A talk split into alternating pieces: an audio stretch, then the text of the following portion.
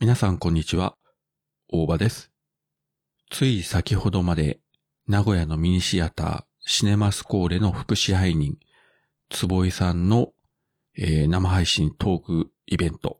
坪井敦の映画の語り部屋というのを見ておりまして、今回ゲストは女優兼監督の、えー、柳エリサさん。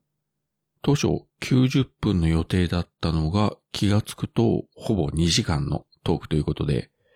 まあ最初ですね、うまくサイトに繋がらなかったりとか、えー、途中で坪井さんのスマホのバッテリーが切れちゃうとか、まあなんかいろいろ多少のトラブルはあったんですけれども、まあそれにしてもほぼほぼ2時間、本当に濃い濃い映画トークでしたね。まあ今どこの映画館も経営が厳しくて、坪井さんのツイート見ててもなかなかね、辛いことが書いてあったんですが、今日のトークではそういった話はなくて、本当に純粋にお二人が、えー、この作品、あの作品のここがすごいとか、あそこが面白いという、そういうトークを聞かせていただいて、坪井さんご自身も、まあ見る限り非常に元気そうだったので、少し安心したんですけれども、まあ実際はね、なかなか今、映画館大変だと思います。いや、それにしてもですね、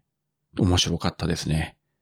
まあ自分が、あの、見たことがない映画の話もかなりたくさんあって、こういったあの、本当の意味での映画マニアの話を聞くと、自分なんかまだまだ単なる本当にあの、初心者だなということをね、思い知らされました。坪井さんとは名古屋のシネマスコールで何回もお会いしてますし、えー、自分がスタッフやってます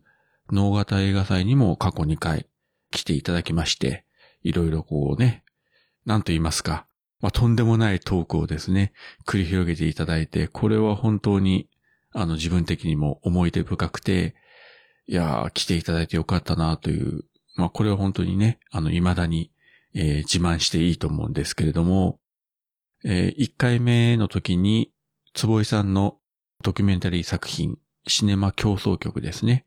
これを能型映画祭で上映して、引き続き、坪井さんの、もう一切表には出せない あの、映画のトークを繰り広げていただいて、まあ終わった後に、あの、知り合いの人から、あんたすごい人を連れてきてくれたな、というふうにね、あの、褒めていただいたのが、うん、未だに嬉しいですね。まあ自分がね、何かしたわけじゃなくて、あくまで、あの、最初に声かけをしたっていうだけのことだったんですけれども、まあただ、今年になってからは全然あの、名古屋に行けてなくて、シネマスコーレのね、グッズとかも買ったりはしてるんですけれども、やっぱりあの、あの小さいミニシアター、本当に名古屋駅のすぐ前にあるという一等地だけれども、いや、そういうところにあるとは思えないようなあの独特の雰囲気。あれが好きで、もうそうですね、これこれ10回以上は行ってるはずなんですけれども、もう今年中にぜひ行きたいんですけどね。どうなりますか？そしてね、あの、ぜひ坪井さんにもまた直接会ってお話を聞かせていただければいいなと思ってます。そしてこの坪井敦の映画の語り部屋というこのトークイベント、これから月に1回かな継続されていくようですので、また来月も聞いてみたいと思います。はい、そういうわけで今回は、えー、久しぶりに坪井さんの濃い映画投稿を聞かせていただいて、もう頭の中もお腹ももうパンパンになってしまったという